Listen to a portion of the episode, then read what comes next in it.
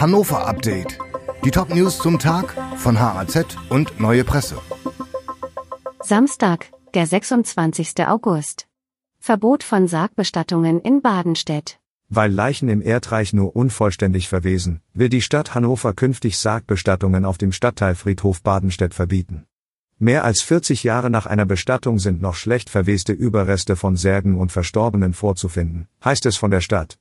Ursache dafür sei mangelnder Sauerstoff im Boden sowie ein hoher Grundwasserpegel. Das Problem auf dem Friedhof ist seit vielen Jahren bekannt. Schon 1973 wurde festgestellt, dass Leichen auch nach 20 Jahren nicht vollständig verwest waren.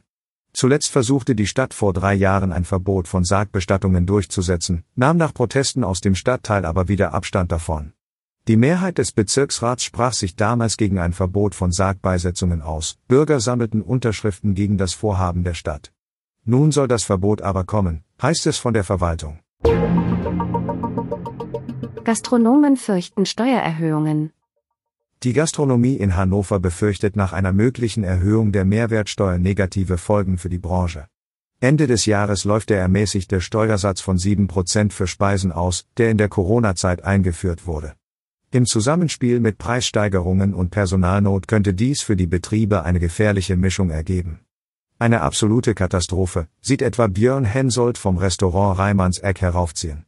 Sollte der Steuersatz von 19 Prozent zurückkommen, werde das eine Kettenreaktion auslösen, sagt auch Ulrike Hase vom Gasthaus Hase in Grasdorf.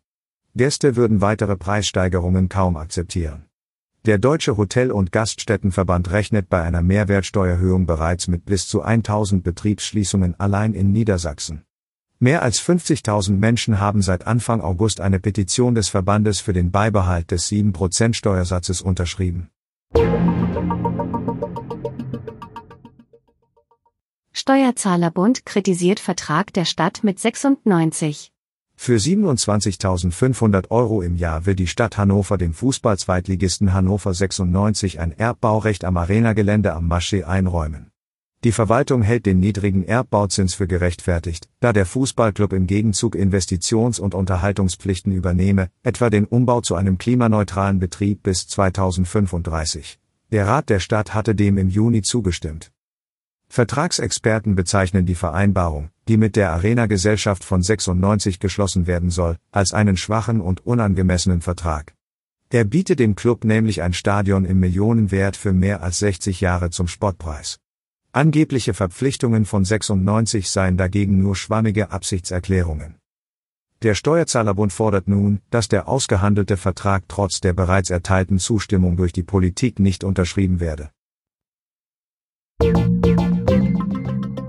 Dieses Hannover-Update wurde maschinell vertont. Der Autor der Texte ist Soran Pantic.